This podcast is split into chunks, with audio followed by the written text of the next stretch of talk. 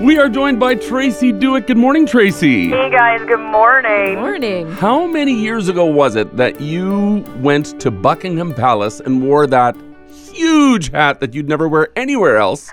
You know what? It seems like yesterday and it seems like 10,000 years ago, but it was actually May of 2013 is when me and my mom were at the garden party held by the Queen. Okay, this was I. I'd heard this had happened, and I was like, "Did she sit down inside? Did she actually meet the queen? You met the queen? Well, okay, Carly, technically it was me and my mom and 8,000 other people Oh. in her backyard, which can hold that many people, so you can realize how big it is. Yeah. An intimate tea. Yeah, Yes. exactly. And no, we did not have the privilege of actually meeting the Queen and her husband, but we saw them. Okay. But we actually did get to chat with Camilla and with Kate. Oh, And uh, that was totally unexpected and just such a huge memory, and we Yeah. loved it. What do you even talk about when you meet Camilla and Kate? Well, you're kind of taken aback because it shouldn't have happened because I obviously broke royal protocol with actually talking to them without who to Nice. talk to first. I like it. Ask for totally, forgiveness. just breaking the rules, but my mom was okay with it. She just chastised me later after. It was all good.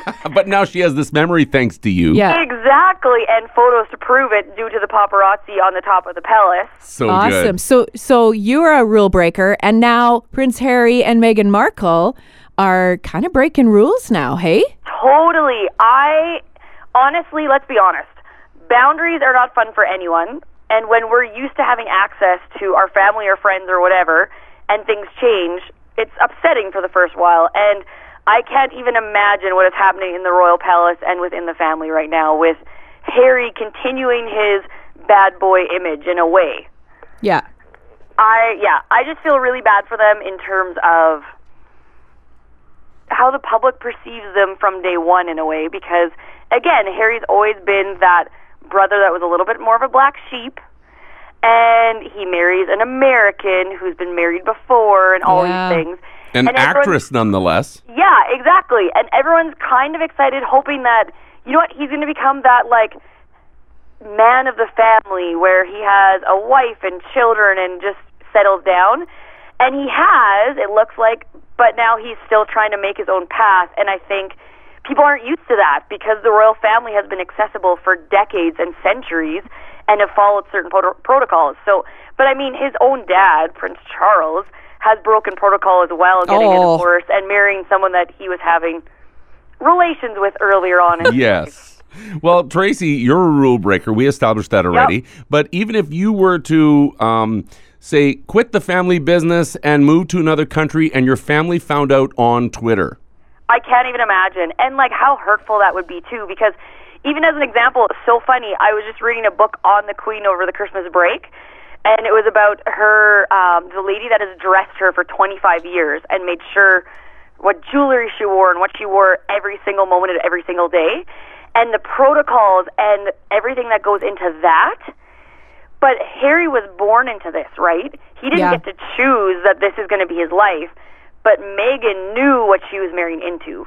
So I can see why people are upset with their decision to just do their own thing and just blow up the family tradition in that way. yeah. Well, we'll see where this is going, but they're moving to Canada.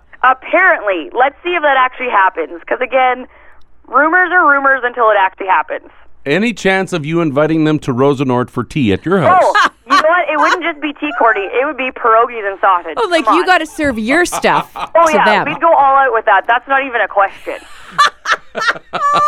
and I would welcome with them with open arms and just say to them, "Hey, welcome to our country. We are lovely. Why would you move here where we have mosquitoes and snow? yeah. But we Yeah. hope that you have a good time." Yeah. Because I know whenever the weather's weird here, I always say, we choose to live here. And now they choose to live here. Well, again, she's making a choice. yeah. Yes, she Exactly. knows what she's getting Yeah. into. They know it. Well, we'll see Wow. how this unfolds. Tracy, thank you so much for your insight. You guys are always welcome, and I really just wish the best to everyone because family dynamics aren't easy, no matter what title you have. That's true. Exactly. That is true. Thank you, Tracy. Thank you, Thanks, guys. Tracy. Have a great day.